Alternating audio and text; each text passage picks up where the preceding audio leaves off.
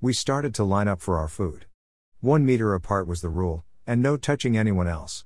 For the younger boys, this was as impossible as understanding poetry or those things called themes in Shakespeare. It was the same for me when I was younger. I would smash pens, turn over desks, and swear at the teacher and the learning assistant before storming out and sitting on the swings until someone from care came out with one of those smiles that meant that they were listening. Is everything okay?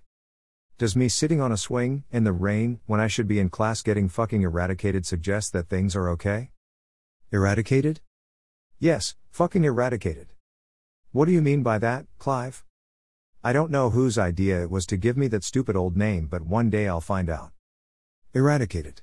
It's doing stupid lessons. We come to Sandom to be eradicated. I couldn't put the capital letters into what I said. I couldn't even put the shortened quotation marks, but I think that Charlotte understood. Educated? You mean educated? You come to Sandom to be educated, not eradicated. We're not Nazis. So why do you make us all line up and march around the place and keep our social distance all of the time? You're treating us like prisoners, like Jews. I watched Charlotte's face as the word smashed into it. Her eyes stopped smiling and seemed to fall back into her head, defensively. I had gone too far. In history, we had been learning about the Holocaust and what was done to a whole section of society. Liberals, socialists, artists, writers, homosexuals, gypsies, mentally and physically ill adults and children and people of different religions, especially Jews.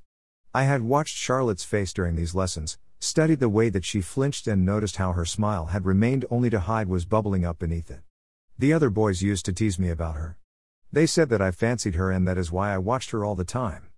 Kieran suggested what I was probably thinking about and made a movement with his hips that left nobody in any doubt and left the other lads exploding with laughter.